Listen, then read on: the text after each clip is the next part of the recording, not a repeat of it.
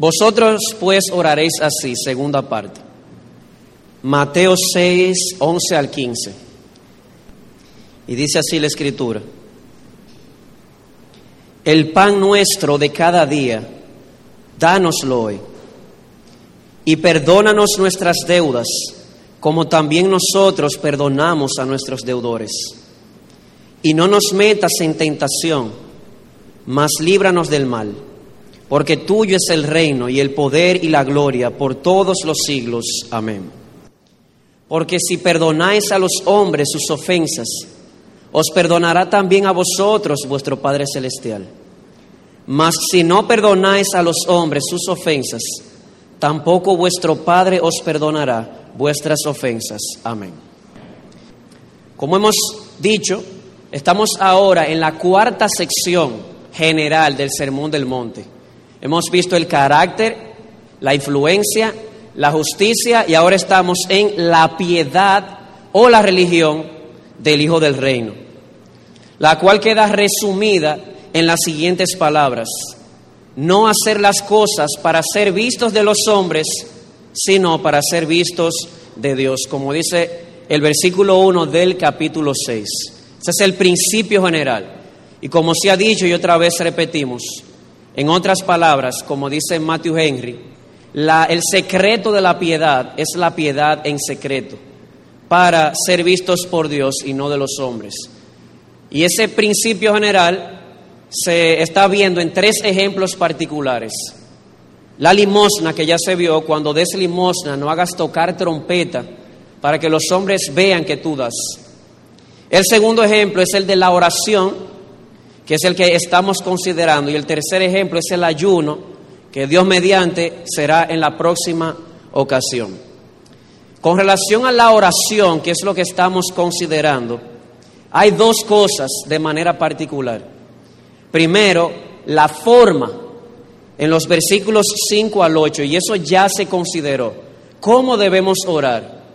En, una, en un par de negativos positivos, Jesús dice, no hipócrita, sino real o sincera. Y en segundo lugar, no mecánica, no ser palabreros mientras la mente está vagando, sino que debe ser reflexiva.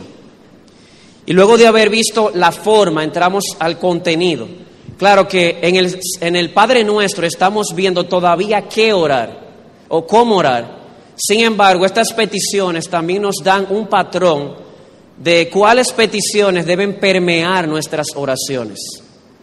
Y en esta mañana el pastor Luis comenzó con las tres primeras peticiones que tienen que ver de manera particular con Dios y su reino, versículos 9 y 10.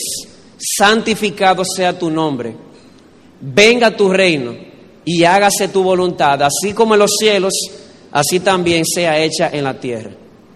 En esta noche nos vamos a concentrar en las tres últimas que tienen que ver con nuestras necesidades. Necesidades físicas, necesidades espirituales.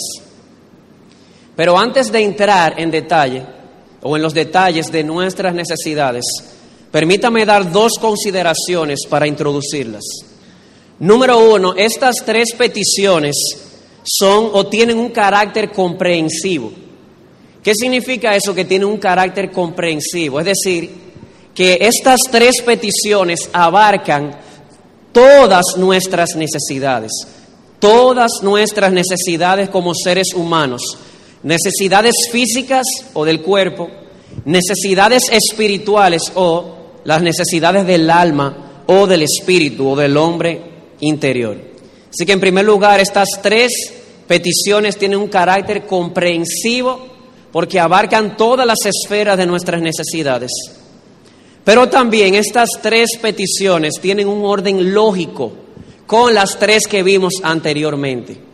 ¿Les suena eso de, que vamos a ver más adelante, buscad primeramente el reino de Dios y su justicia y después todo lo demás será añadido? No sé si notan que ese es el orden de la oración modelo. Primero comienza con Dios y su reino y luego baja a nuestras necesidades.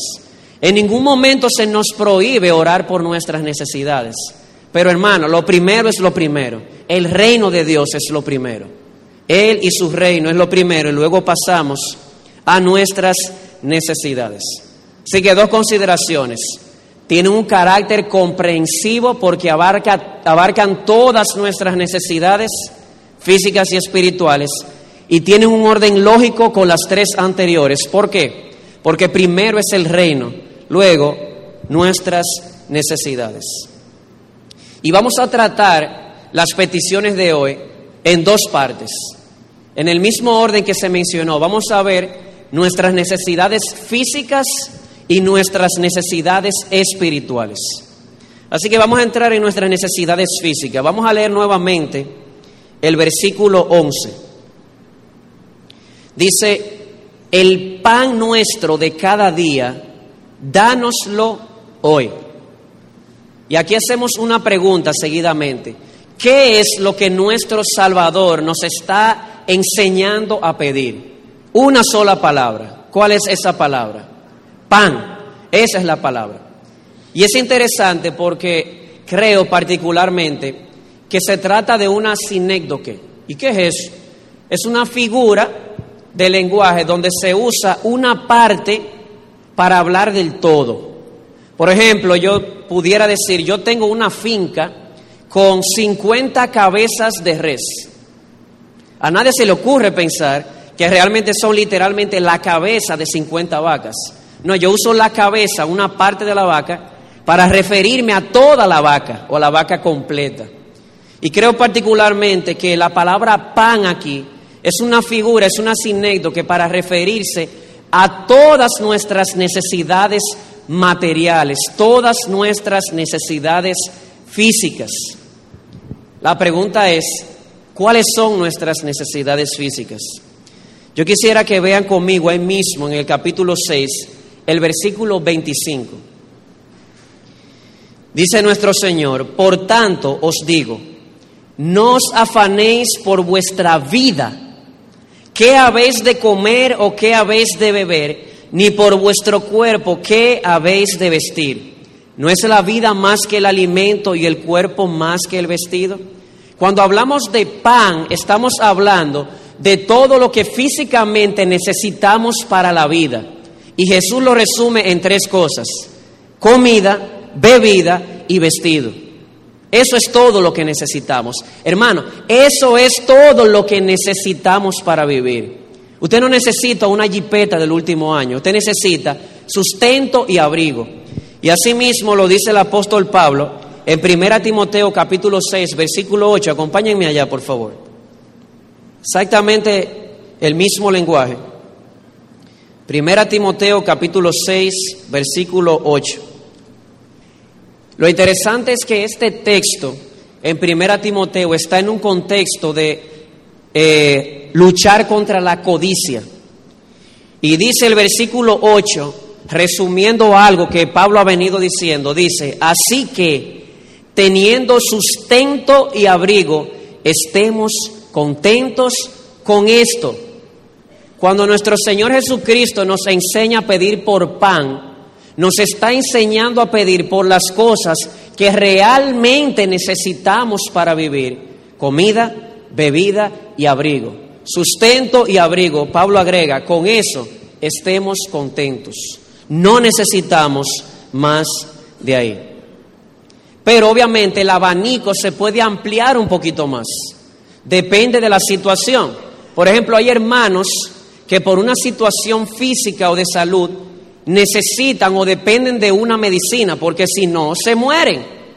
Entonces, en ese contexto específico, en ese, en ese particular, dentro de pan, para ese hermano entra la medicina. Es más, yo agregaría que dentro de ciertos casos particulares entra también lo que llamamos el machete de trabajo. Les voy a dar un ejemplo de algo que me sucedió hace muchos años. Recuerdo que para mí fue de mucho tropiezo, mucho tropiezo, y lo digo con vergüenza, por mi debilidad, oír a una persona decir que tuvo que pagar cierta cantidad de dinero por una computadora. Para mí eso fue alarmante, para mí eso fue estresante, para mí eso era diabólico en el momento. ¿Cómo es posible que tú puedas, tú tengas que pagar tanto dinero por una computadora que no es una necesidad. Pero saben algo, me equivoqué. Porque esa persona trabaja o se gana el pan con el sudor de su frente. ¿Saben cómo?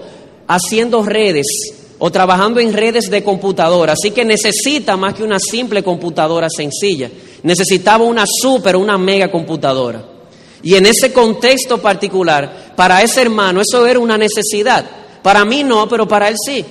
Yo en la academia tengo con PowerPoint, Excel y, y Word. Con eso yo estoy contento. Pero ese hermano necesitaba más que eso en su trabajo para poder ganarse el pan. Así que, ¿qué nos enseña Cristo a pedir? Pan. ¿Qué es pan? Es una figura para referirse a todas nuestras necesidades físicas, comida y vestido. O el abanico se amplía, todo lo que necesitamos para vivir. Otra pregunta que le vamos a hacer al texto. ¿Cómo pedir el pan? Esta no está tan explícito está de una manera implícita. La respuesta al cómo pedir lo que necesitamos es con absoluta dependencia de Dios. Vuelvo y repito, el qué, el pan, todas nuestras necesidades, ¿cómo? Con una absoluta dependencia.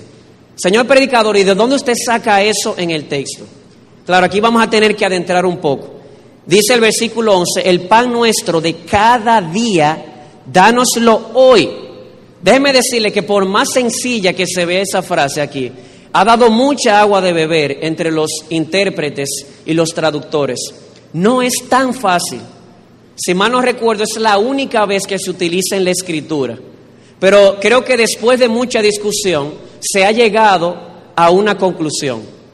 No es simplemente que, porque de ahí se puede deducir que yo debo orar todos los días. Pero aquí hay algo, un principio implícito y es la dependencia de Dios al pedir estas cosas, la dependencia total. ¿Por qué? Porque no se nos está mandando a pedir el pan de mañana. De hecho, más adelante en el capítulo 6, Jesús dice, no se preocupen por el mañana, el mañana va a traer su afán. Muchos estudiosos, incluyendo Carson, de quien he tomado esta nota particular, eh, eh, dicen que la frase lo que quiere decir es esto. El, lo que yo necesito para hoy, Señor, concédemelo, lo de hoy. Yo sé que mañana tú me vas a dar lo que yo necesito, pero yo necesito la gracia de hoy. Yo confío en que mañana tú me vas a dar la gracia que yo necesito para mañana, pero es la de hoy la que yo te estoy pidiendo. Por esa razón, el cómo de esta petición debe ser con absoluta dependencia. Además, hay que ver el contexto de estas palabras. En los días de nuestro Salvador se usaba lo que se llama un denario. ¿Sabe lo que es un denario? Era el salario de un día de trabajo. A una persona se le pagaba por el día de trabajo y no era mucho. Realmente no le daba mucho para poder ahorrar, le daba para las necesidades de cada día. A eso agregamos que en los tiempos de Cristo la comunidad era más agraria, es decir, dependía de la agricultura. Imagínense ustedes un grupo de personas que dependen de un sembradío de algo para vivir y de un pronto viene un aguacero, un brisero y le lleva todo. Es desastroso. Así que para un verdadero hijo del reino, en este contexto en que Cristo habló, cuando pedía el pan de hoy, oh Señor, dámelo, no era un simple balbucear, era realmente una expresión de Señor yo dependo de ti para la gracia de hoy. Una expresión de confianza de que lo que necesitaba para ese día, el Señor se lo iba a dar. Lo que necesitaba. Más adelante Jesús dice, busquen primeramente el reino de Dios y su justicia y todas las demás cosas le van a ser añadidas.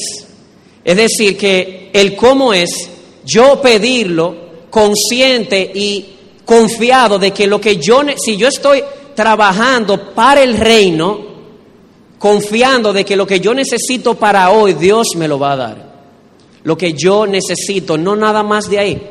David decía en una ocasión, mirando hacia atrás eh, o considerando su vida, yo no te pido que me des pobreza ni riqueza, sino que me mantengas del pan necesario. Así que, amado hermano, el creyente debe aprender a depender de Dios para el hoy y confiar en la gracia venidera. De que mañana Él me va a dar la gracia que yo necesito para mañana. Pero mientras tanto confía en que hoy Él te va a dar la que tú necesitas para hoy. Ese es el espíritu de nuestro Señor en el contexto. Y yo creo que el principio lo vemos ilustrado en la Escritura, no simplemente declarado, lo vemos ilustrado. Figúrense a Israel en el desierto. 40 años. ¿Qué necesitaban para vivir? Comida. Dios le dio maná. Todos los días el Señor hacía descender maná del cielo. ¿Y saben lo que me llama la atención, hermano? El Señor le había prohibido, no se les ocurra recoger maná para hoy y para mañana. Eso solamente lo podían hacer el viernes. Podían recoger para el viernes y para el día de reposo. Pero Dios le decía, ustedes tienen que aprender a recordar que ustedes dependen de mí. No poner en duda mi sustento. Ustedes van a recoger el maná de hoy. ¿Y qué sucedía cuando una persona recogía el maná de hoy y el de mañana?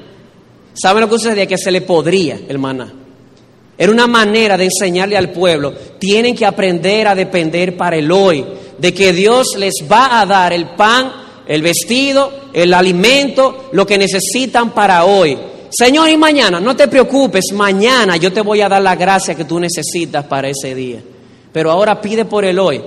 Vamos a confiar, hermanos, en que el Señor nos va a proveer lo que necesitamos para cada día, siempre y cuando estemos alineados con la visión de trabajar para el reino.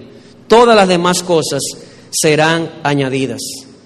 Y diciendo esto, pienso en George Mueller, un cristiano del pasado que muchos de nosotros conocemos, cómo en el orfanato que tenía, era, era wow, algo asombroso no había nada en la nevera. La nevera era una piscina. ¿Saben lo que es eso? Que nada más había agua. Llegaba la hora del desayuno, no había nada que comer, nada que beber. Pero él le decía a los niños, vamos a orar, a dar gracias por el alimento. La nevera estaba vacía. Estoy simplemente contextualizando. Oraban y muchas ocasiones la puerta sonaba y en ese momento llegaba alguien trayendo alimento. De eso es que estamos hablando. Él confiaba en que Dios le iba a proveer para ese día lo que él necesitaba. Y yo creo que hermanos, eso lo vemos en muchos hermanos hoy y son dignos de ser imitados. El hermano Paul Washer que cuando en la adolescencia, 18 años creo, se enganchó una mochila y dijo, yo voy para Perú. Le decían, pero tú estás loco, nadie te está apoyando, yo confío en que Dios me va a proveer cada día lo que yo necesito. Y él da testimonio de que nunca le faltó nada. Y ese es el mismo ejemplo que, vemos en el hermano misionero Francisco Luzón, que estuvo aquí el, el miércoles. Hermanos, él no sabe de qué va a vivir, él no sabe ni siquiera a quién le va a dar. Claro, hay muchos hermanos a través del mundo que le están ayudando y le están sosteniendo. Él tiene que ir a un lugar específico a recoger las ofrendas si le han entrado ofrendas para el sostén de él y de todo el grupo, confiando en que el Señor le va a proveer lo que Él necesita para cada día. Así que, ¿qué nos enseña el Señor a pedir? Pan, nuestras necesidades, o para nuestras necesidades, no lujos. El Señor no nos ha enseñado a pedir lujos, ni siquiera lo ha prometido. Si te lo dio, amén. Pero no nos ha enseñado a pedir lujos, ni nos ha prometido lujos. Nos ha prometido lo que necesitamos para cada día, para que tengamos energía para hacer su voluntad. Eso es todo, amado hermanos, lo que necesitamos. Y aquí hay alguien que preguntará, ¿ay por qué? ¿Por qué pedirle a Dios para mis necesidades? Y yo te pregunto, ¿por qué haces la pregunta? Bueno, porque después de todo, es el sudor de mi frente lo que lleva el pan a mi mesa. Recuerdo hace unos años, tuvimos una cena en mi casa y invitamos a un grupo de amigos. Y entre ellos había una persona escéptica. Y como era en mi casa, yo tenía, ¿verdad? El dominio, por decirlo así. Vamos a orar, a dar gracias por el alimento. Y digo, Padre, gracias por el alimento. Cuando termino de orar, ese escéptico me dijo, pero tú estabas hablando de tu papá, ¿verdad que sí? Porque él fue el que se fajó para traer este pan a tu mesa. Y yo le dije, usted sabe una cosa, qué curioso. Usted sabe la cantidad de padres que se fajan y no tienen este pan sobre la mesa. Amado amigo, es cierto que el que no trabaja no come. Es cierto que Dios nos manda a ser diligentes, a buscar con el sudor de nuestra frente el pan de nuestra mesa. Pero sabes algo, Tú eres simplemente una causa secundaria. Al fin y al cabo, Dios es la causa primaria. Él es la fuente de toda dádiva y de todo don perfecto. Y me, encanta cómo lo pone el salmista en el Salmo 104, cuando dice que Dios abre su mano, todos esperan en Él para que les dé alimento. Él abre su mano y vienen todas sus criaturas y recogen de su mano. Pero amigo, yo te, yo te quiero preguntar una cosa. Oye eso, todos esperan en Él para que les dé alimento. Él abre su mano y todas sus criaturas van y recogen. Pero yo te pregunto, ¿qué pasaría si Dios cierra su mano? ¿Alguna vez lo habías pensado? O te pregunto, ¿quién es que hace salir el sol y hace caer la lluvia sobre ti? ¿Qué pasaría si Dios hace lo que hizo con Elías, que cierra el cielo y no hay lluvia? ¿Qué sucedería? No hay alimento para ingerir. Así que al final, amado amigo, aunque sí tenemos que fajarnos con el sudor de nuestra frente para traer el pan, necesitamos recordar que la causa primaria de toda dádiva y de todo don perfecto procede de Dios.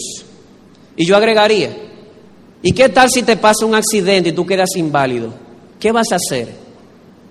Wow, pero usted sí es fatalista. No, no, no. ¿Sabe por qué lo traigo? Para hacerte ver que aún la capacidad que tú tienes para trabajar es Dios que te la da. Dios pudiera cerrar su mano. Dios pudiera dejar que, eh, hacer que la lluvia no caiga. Es más, pudiera hacer que el sol no salga. Pudiera hacer que tú tengas un accidente y que pierdas toda capacidad de trabajar. Así que, amados hermanos, esta noche, démosle gracias a Dios porque Él hace caer su lluvia, hace salir su sol y nos da la capacidad para trabajar y traer el pan a nuestra mesa. Porque aunque tenemos que trabajar, al final Él es la fuente de toda dádiva y de todo don perfecto. Y dirá un amigo que, está bien, esa quedó contestada. Pero yo tengo otra pregunta de por qué. ¿Por qué pedirlo cuando se acabó de decir en el versículo 8 que Dios conoce nuestras necesidades. Miren conmigo el versículo 8. Dice, no os hagáis pues semejantes a ellos, porque vuestro Padre sabe de qué cosas tenéis necesidad antes que se la pidáis, que vosotros se la pidáis. ¿Para qué pedirlo? Y es interesante tu pregunta, amado amigo. ¿Sabes por qué? Porque eso nos lleva al significado más profundo de lo que significa orar o de lo que es orar. Cuando yo voy a orar a Dios, yo no voy a enterar a Dios de todo lo que está sucediendo. Lo que yo necesito, ya Dios lo sabe antes de que yo se lo pida. No está aún la palabra en mi boca cuando Él conoce ya la palabra que yo voy a traer. Así que, ¿por qué orar por mis necesidades si Dios ya conoce mis necesidades? Y todo se resume a esto, comunión. La oración tiene un diseño exclusivo y es este, que haya una comunión entre Dios el Padre y sus hijos. Es como un padre con un hijo. El padre sabe las necesidades de su hijo. Él las conoce porque viven bajo el mismo techo. Sin embargo, de cuánto agrado es para un padre ver a su hijo venir con confianza y con sencillez y pedirle para sus necesidades. Es un asunto de compañerismo, es un asunto de comunión, es un asunto de dependencia. Es un asunto de no olvidar nunca que esos dones que yo tengo en la mano han venido de Dios. Que no caigamos en la trampa de disfrutar de los dones de Dios y olvidar a Dios que es el dador de los dones. Así que esa es la respuesta eh, al por qué orar por nuestras necesidades. En este caso, físicas. Pero quiero dar una nota antes de pasar a la próxima. Fíjense que en el versículo 11 Jesús dice, o nos enseña a orar, el pan nuestro está en plural, no está singular. Primera persona del plural. El pastor Luis hacía eco de eso esta mañana. Hay más hijos del reino. Es bíblico que cuando tú pidas por el pan tuyo, por tus necesidades, tú también pidas el pan para tus otros hermanos o conciudadanos del reino. He visto muchos hermanos que al orar piden, Señor, y por aquellos hermanos que están en necesidad, súpleles. Eso es bíblico. El Señor nos manda a pensar en nuestros hermanos en necesidad. Pero yo quiero ir un escalón más allá. Tú orando por un hermano en necesidad. Señor, yo te ruego no solamente por mis necesidades, mira las necesidades de, qué sé yo, el pastor Amiris, un ejemplo. Mira que él está en necesidad. Pero además el pastor Amiris está orando por sus necesidades propias. ¿Sabes algo, amado hermano? Tú pudieras ser, tú pudieras ser la respuesta a la oración del pastor Amiris. Muchas veces oramos, Señor, súplele a nuestros hermanos necesitados, si es bíblico. Pero yo te ruego que veas más allá y veas que tú pudieras ser el medio que Dios usa para suplirle al hermano sus necesidades. Hermano, ¿y usted tiene algún pasaje en mente? Claro que sí. Cuando estaban en Jerusalén, luego del día de Pentecostés, dice que aquellos que tenían propiedades las vendían y ponían el dinero a los pies de los apóstoles. Y el dinero era repartido de tal manera que nadie tuviese necesidad. Y esto es glorioso, hermanos. He sabido de muchos hermanos que me han dicho que en muchas ocasiones se han visto comiéndose un cable. No hay nada. Y ellos confían, Señor, yo no me estoy preocupando por mañana, el pan de hoy, yo te ruego que tú me lo des como tú has enseñado. Y en ese momento, más adelante, suena la puerta un diácono de nuestra iglesia o un hermano de nuestra iglesia. Hermano, tú no solamente oras por tus hermanos en necesidad, estás llamado a eso. Pero también mira que tú puedes ser la respuesta a la oración de un hermano que está orando por su necesidad. El Señor nos ayude en este sentido. Y aquí vamos a dar un salto para pasar a nuestras necesidades espirituales. Y alguien pregunta, ok, un momentico, antes de pasar allá, yo tengo una pregunta. ¿Y eso? ¿Cómo es eso de que primero las necesidades físicas y después las espirituales?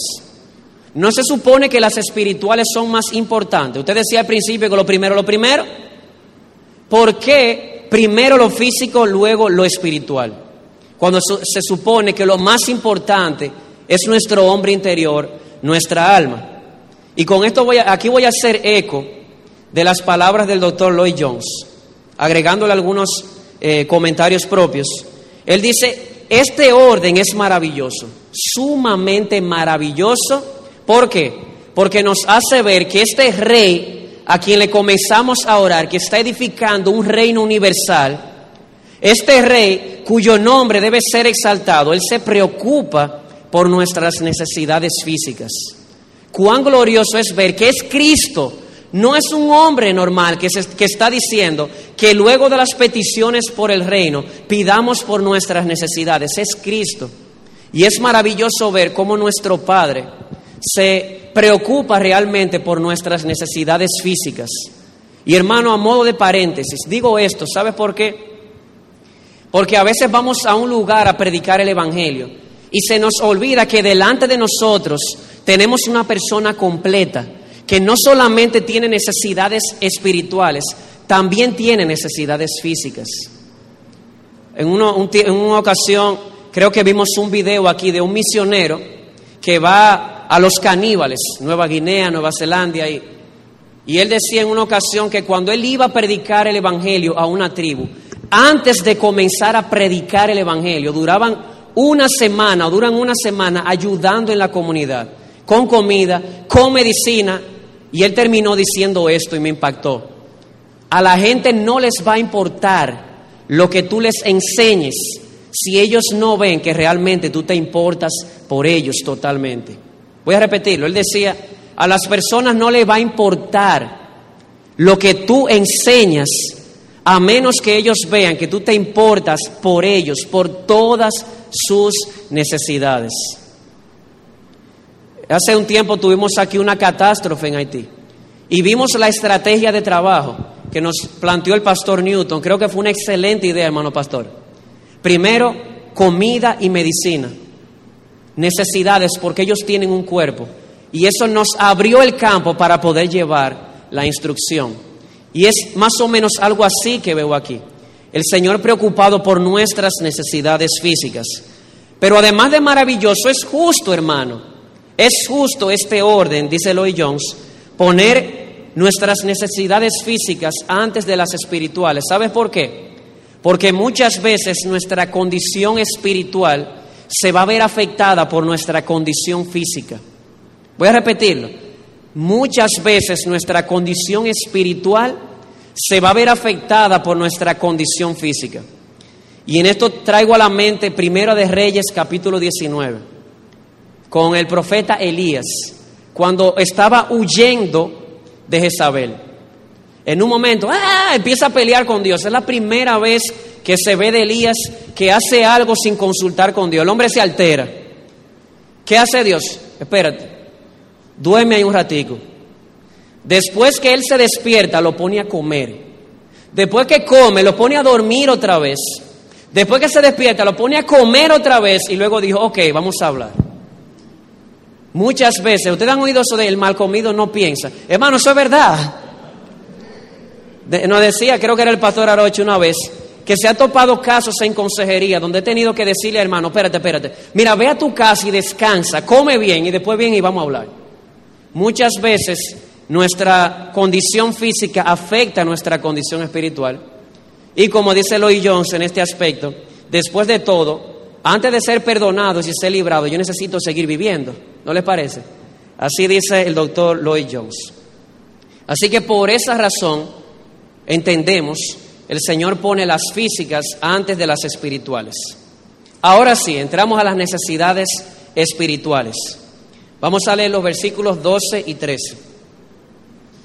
Dice, y perdónanos nuestras deudas, como también nosotros perdonamos a nuestros deudores. Y no nos metas en tentación, mas líbranos del mal, porque tuyo es el reino y el poder y la gloria por todos los siglos. Amén. Hay aquí dos peticiones relacionadas a nuestras necesidades espirituales. Y la primera de ellas es el perdón, el perdón de Dios, el perdón divino. Dice, perdónanos y alguien pregunta, ¿qué es el perdón? ¿Qué es el perdón? Bueno, para poder definirlo con el texto, yo quisiera comenzar al revés. Vamos a ver qué es lo que se nos perdona para poder llegar a la conclusión de qué es el perdón. Y luego van a ver el por, qué resaltamos esto. Dice en el versículo 12, perdónanos nuestras deudas. Y luego en el 14 y el 15 dice, porque si perdonamos a los hombres sus ofensas, y el 15 dice, mas si no perdonamos a los hombres sus ofensas, voy a tomarme la libertad de traer aquí la traducción de las Américas. El versículo 14 y el 15 dice, porque si perdonamos a los hombres sus transgresiones, transgresiones es la palabra textual aquí en los versículos 14 y 15. Fíjense que en el versículo 12 se usa la palabra deuda, versículos 14 y 15, transgresión. ¿Qué es transgredir? ¿Qué es transgresión? Transgresión es traspasar el límite de la ley de Dios. Eso es lo que se llama pecado. Al pecado se le llama transgresión, vuelvo y repito, porque cuando yo peco, yo traspaso el límite de la ley de Dios. Y es interesante ver que Jesús trata nuestras transgresiones como deudas. Oigan esto, transgresiones, versículos 14 y 15, en el versículo 12 es tratado como deuda. Yo le voy a hacer una pregunta. ¿Qué supone una deuda? ¿Qué hay que hacer con las deudas? Pagarlas. De modo que la transgresión es presentado, el pecado es presentado como algo que debe ser pagado, debe ser cancelado. Y yo creo que ahora estamos listos para definir lo que es perdón en el contexto. Y van a ver por qué es importante esto. Si transgresión es sinónimo de deuda aquí, es decir, que es algo que yo debo pagar o que debe ser cancelado, entonces el perdón es presentado por Jesús aquí como la cancelación de mis transgresiones. La semana pasada, cuando vimos Romanos capítulo 4, veíamos esa misma definición en los, labios de David. El perdón es la cancelación de nuestras transgresiones. ¿Por qué? Porque las transgresiones son deudas ante la justicia divina y deben ser pagadas. Y aquí viene la pregunta del millón. Esto ha traído mucha discusión. Claro que realmente no tiene razón la discusión, pero existe. Alguien ha dicho, ¿y entonces? ¿No se supone que ya el cristiano ha sido perdonado? ¿No se supone que el cristiano ya sus deudas han sido canceladas? ¿No se supone que ya ha sido justificado? Y estas personas, hermanos, llegan al límite de decir de que no es necesario que yo le pida perdón a Dios cada día. Pero realmente, para empezar, tengo problemas porque Jesús nos enseñó a orar así, a pedir perdón diariamente. Así como yo pido por el perdón de hoy, pedir también por el, eh, por el alimento de hoy, se me manda a pedir por el perdón de hoy. Y aquí viene la pregunta, ¿y entonces cómo encajar estas dos cosas? De que ya yo he sido perdonado, ya yo he sido justificado, y al mismo tiempo yo tengo que seguir pidiendo perdón diariamente. Cristo me enseñó a pedir perdón. La respuesta es, amados hermanos, tenemos que distinguir entre dos tipos de perdón. Es cierto que Dios, amado hermano, ya te ha perdonado como juez. Por eso no quita de que realmente tú necesitas diariamente su perdón como padre. Vuelvo y repito, ya Dios como juez te ha perdonado. Ahora tú has pasado a ser de su familia, su hijo. Pero dentro de su familia, tú necesitas que Él te siga perdonando cada día como padre. Pregunto, ¿cómo comienza esta oración? Padre nuestro. Es un perdón paternal, no un perdón jurídico el que se está pidiendo. No es un perdón a Dios como juez. Ya Dios me ha perdonado como juez. Es un perdón paternal. Y yo creo que ese principio lo encontramos en Juan capítulo 13. Les voy a pedir que me acompañen allá. Teniendo un dedo ahí. Juan capítulo 13, versículos 10 y 11. Antes de leerlo, permítanme adentrarles en el contexto. Es la noche en que Cristo va a ser entregado. El contexto de la cena de la Pascua, donde Jesús va a instituir la cena del Señor para su iglesia.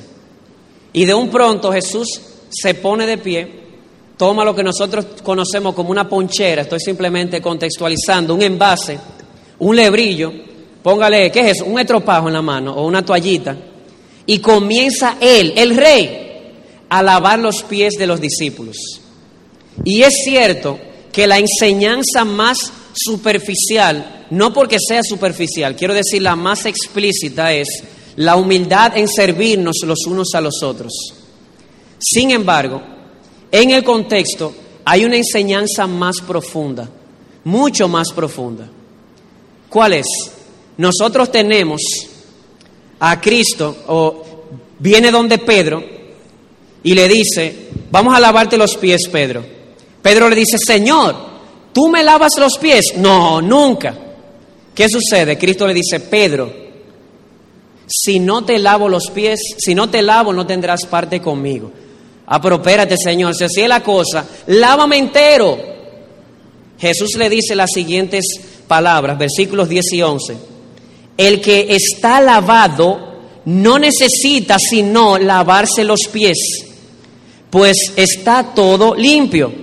Y vosotros limpios estáis, aunque no todos, porque sabía quién le iba a entregar por eso dijo, no estáis limpios todos. No, sé si pueden percibir que Jesús describe dos tipos de perdón. Uno es descrito como un lavado completo, que lo que es en nuestro caso el perdón de Dios como juez. Pero por otro lado yo tengo un lavado de pies, que en nuestro caso representa el perdón de Dios como Padre. Amado hermano, cada vez que nosotros venimos a Dios en oración y le decimos, y perdónanos nuestras deudas. Estamos confesando que todos los días ensuciamos nuestros pies, que necesitamos perdón diariamente como Padre. ¿Y por qué, hermano? ¿Por qué pedirlo? ¿Por qué pedirle a Dios que me perdone como Padre? Porque si bien es cierto que mis pecados no pueden cambiar mi estatus legal, si ya hermano tú fuiste justificado, si tú fuiste perdonado, tus pecados no pueden cambiar tu estatus legal. Ya tú eres hijo de Dios.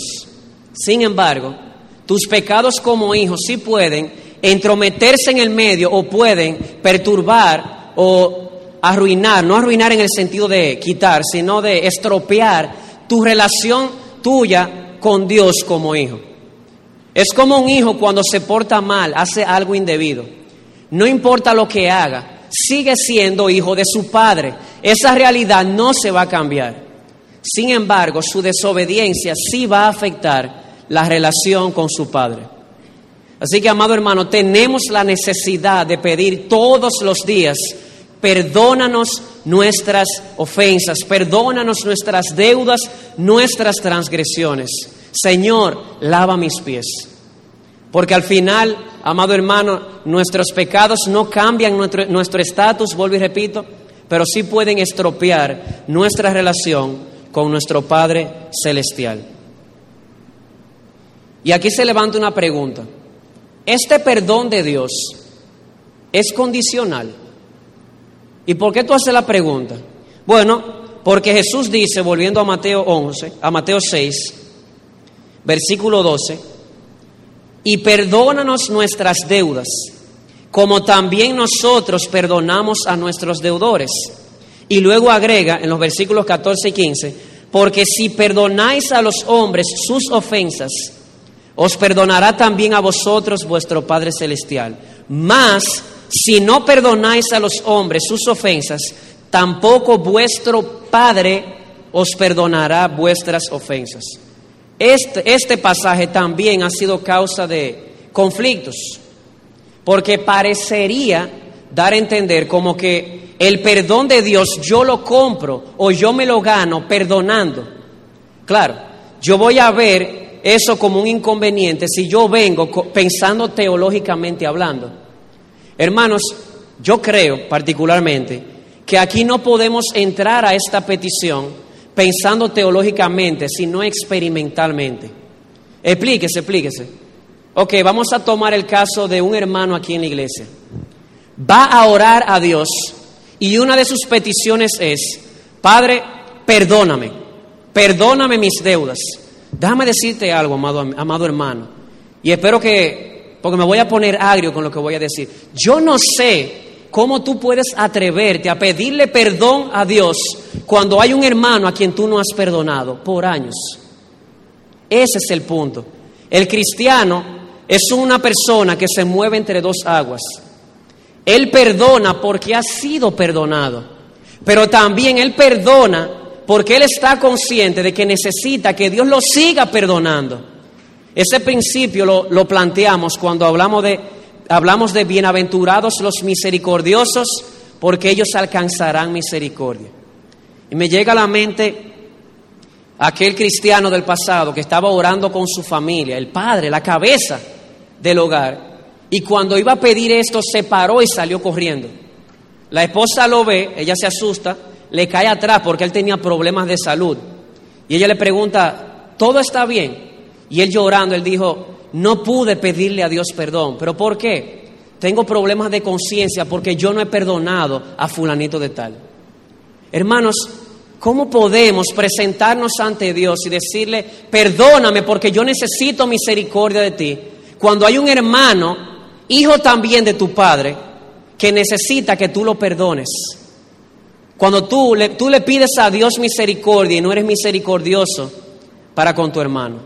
Y pudiera ser el caso de alguien aquí. Tal vez eres uno de aquellos que tiene una enemistad con un hermano aquí en la iglesia por años no resuelta. Y peor, yo espero que no sea el caso de que ni siquiera te interese. Déjame decirte algo y lo voy a decir con el corazón en la mano. No sé cómo te atreves a pedirle a Dios que te perdone cuando tú no estás dispuesto a perdonar a tu hermano. Así que yo entiendo que esto de si no perdonamos, no vamos a ser perdonados. Vamos a verlo más en un contexto experimental que en un contexto teológico. Ponte tú a orar hoy. Señor, yo te pido perdón, pero allí me acuerdo, yo no he perdonado a fulano. De eso es que estamos hablando. Necesitas perdonar, porque tú necesitas que te perdonen diariamente. Así que esa es la razón eh, por la cual no hay contradicción cuando Jesús dice, si no perdonáis, no seréis perdonados por vuestro Padre. Hay que verla desde un aspecto experimental, no teológico. Pero hay otra petición más, ya para concluir, y está en el versículo 13. Dice, y no nos metas en tentación, mas líbranos del mal. Algunos se han preguntado, ¿aquí hay dos peticiones o hay una? Creo, y así lo han dicho varios autores también, que realmente no son dos, es una petición vista desde una perspectiva negativa y desde una perspectiva positiva. No nos metas en tentación, sino, o más, líbranos del mal. Y esto es importante porque al final, ¿qué es lo que se nos está enseñando a pedir? Le voy a dar una clave hermenéutica. Cuando ustedes tienen un mandato negativo, positivo, no hagas esto sino lo otro, el énfasis siempre recae en el aspecto positivo. El negativo está para darle fuerza.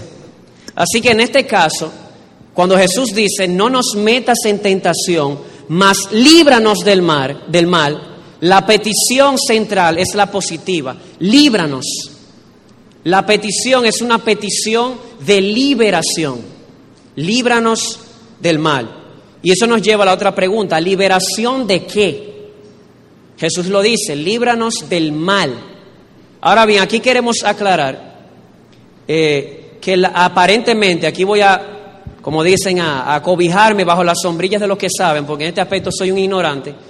Gentes como Maus, un experto en griego, Carson, ese tipo de personas, que realmente la traducción más correcta o más exacta es como la tiene la nueva versión internacional, que dice, no nos metas en tentación, mas líbranos del maligno. Hay muchas traducciones que lo ponen de esa manera, líbranos del maligno. Y, creo que esto ya hace sentido, amados hermanos. No nos metas en tentación. Pero yo tenía entendido que Dios no tienta a nadie. Estás en lo correcto. Quien tienta es el maligno. Por esa razón viene la otra parte. Mas líbranos del maligno. Después de todo, según Mateo 4, antes de empezar el sermón del monte, a Satanás se le presenta como el tentador. Así que es una petición de liberación, de liberación del maligno. La pregunta es, ¿cómo somos liberados del maligno? Y aquí es donde entra la parte negativa, donde podemos ver su utilidad. No nos metas en tentación. En otras palabras, cuando yo oro para ser liberado del maligno, realmente mi petición es, Señor, la voy a parafrasear y la voy a dar dos veces. Cuando yo le pido al Señor, no nos metas en tentación, líbranos del maligno, lo que yo le estoy pidiendo es, no permitas, Señor, que yo me vea en una situación donde Satanás saque ventaja de mí. Voy a volver a repetirlo. Cuando yo pido, no nos metas en tentación, mas líbranos del maligno, mi petición al final es, porque de todas, de, de, como hemos dicho, al final Satanás es el tentador, no Dios. Mi oración es, Señor, no permitas que yo me vea en una situación donde Satanás gane ventaja de mí. Y ese principio lo vemos en muchos otros lugares, cuando Jesús decía lo siguiente, velad y orad para que no entréis en tentación. Es el mismo principio. No nos metas en tentación. Jesús dice, velen y oren para que no entren en tentación. Velen y oren para no estar en una situación donde el tentador pueda ganar ventaja de nosotros. Y sobre todo, que no caigamos en su gancho, que no caigamos en su trampa, que no caigamos en su tentación. Pero yo quisiera agregar algo más con relación a esto, porque hemos dicho, es una petición de liberación. ¿Liberación de quién? Del maligno. ¿Qué hace el maligno? Que nos tienta. Es decir, yo pido, Señor, no me dejes estar en una situación donde Él me tienta y gana ventaja sobre mí. ¿Hay una tentación en particular? Yo creo que sí, amado hermano. Yo creo que aquí hay una tentación en particular. Aunque aquí yo creo que el principio se aplica a todo tipo de tentación, hay una tentación en particular. Aquí se da lo que muchos conocen como el principio de inclusión. ¿Qué es eso? Un sándwich tenemos aquí. Nosotros tenemos un pedazo de jamón que se llama no nos metas en tentación, mas líbranos del maligno. La petición anterior, ¿cuál es? Perdónanos nuestras deudas, como también nosotros perdonamos a nuestros deudores. Ese es el pan de arriba. Pero ¿saben cómo dice el pan de abajo?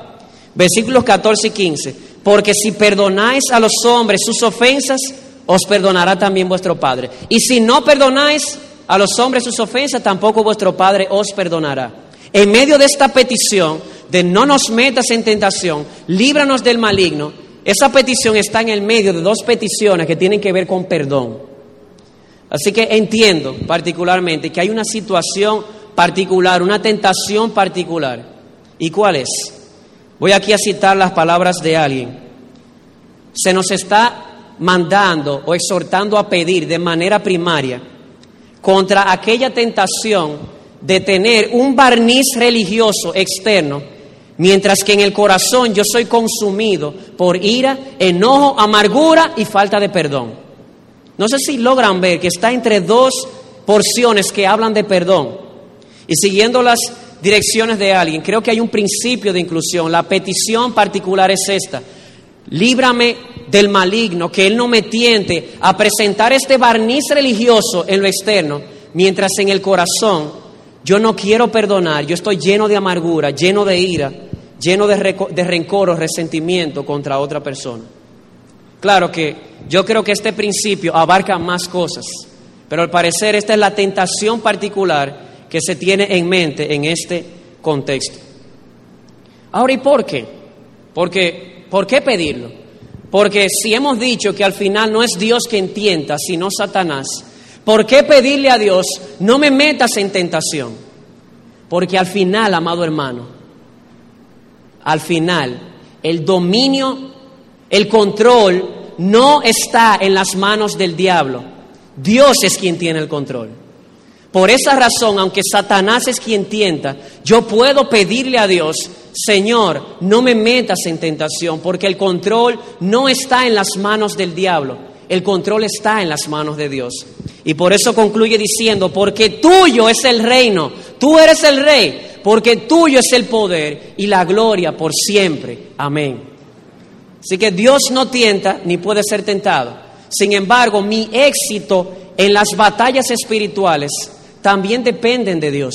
Yo necesito pedirle, Señor, no, me, no permitas que yo entre en una situación donde Satanás gane ventaja sobre mí. Y puedo pedirlo, porque al final Él es el que tiene el control, aún de Satanás. Satanás es simplemente un perro encadenado. Claro, si te acercas mucho a su círculo, si yo tengo un perro aquí, un gran danés, así un bulldog, amarrado con una cadena, si tú te mantienes a cierta distancia, él no podrá traspasar ese límite. Pero si te acercas mucho, te puede hacer mucho daño.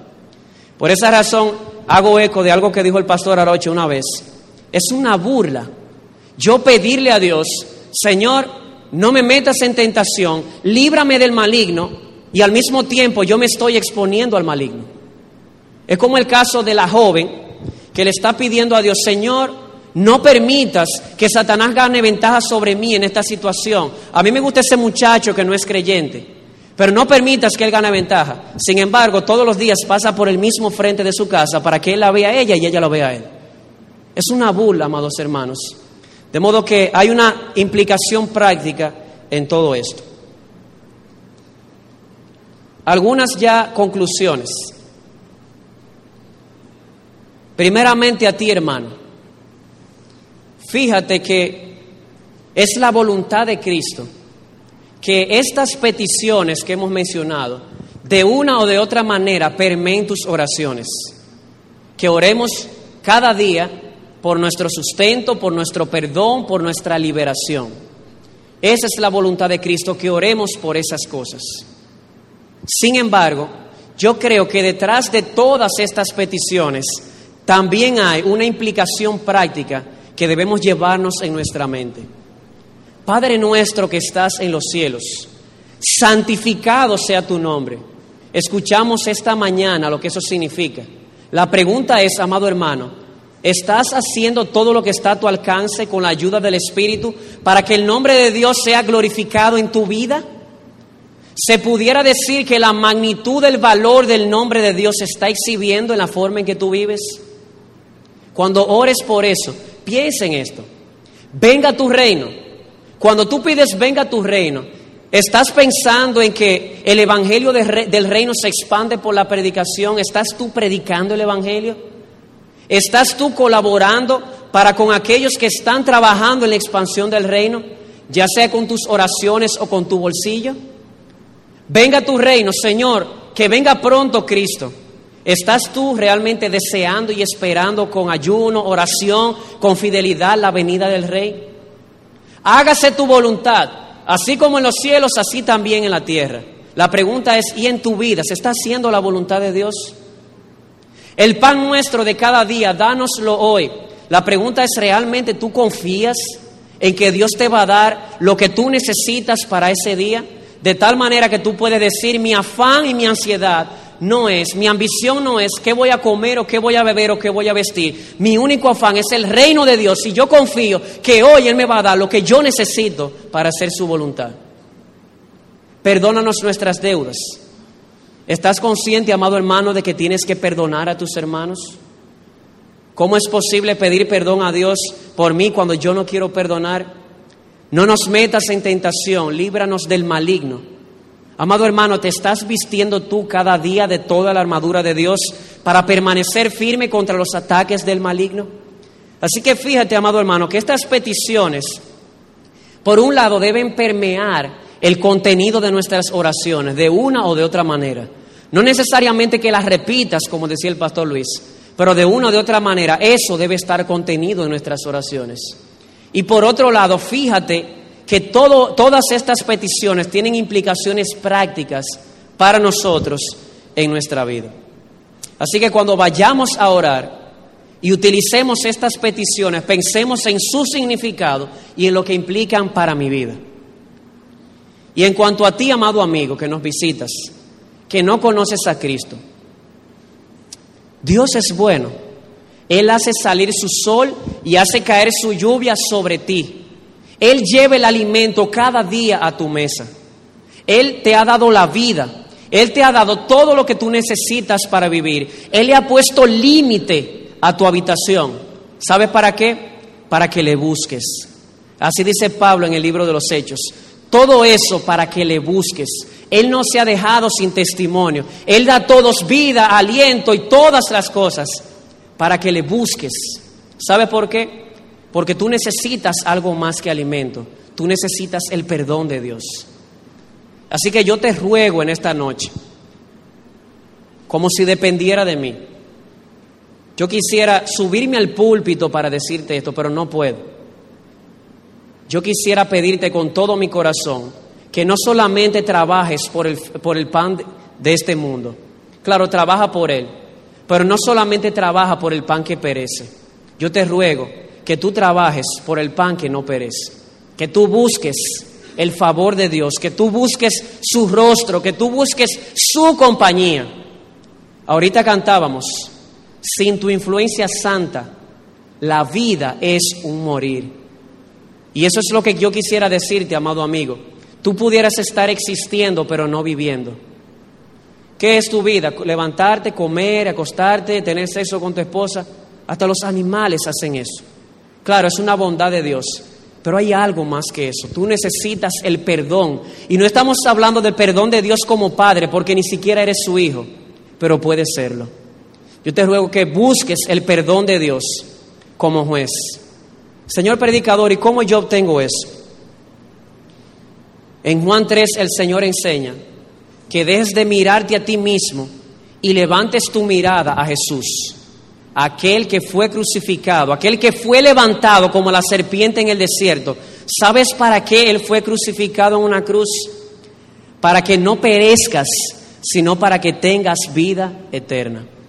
El justo Jesús murió por los injustos como tú y como yo, para que puedas tener comunión con Dios el Padre.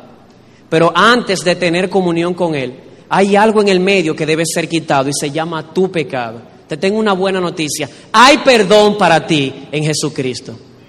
Así que yo te ruego, no busques solo el pan físico, busca también el perdón y la liberación divina, de tal manera que puedas ser trasladado de las tinieblas a la luz, que puedas pasar de ser hijo del diablo, como dice Jesús en Juan 8, a ser hijo de Dios, hijo del Rey de Reyes y Señor de Señores.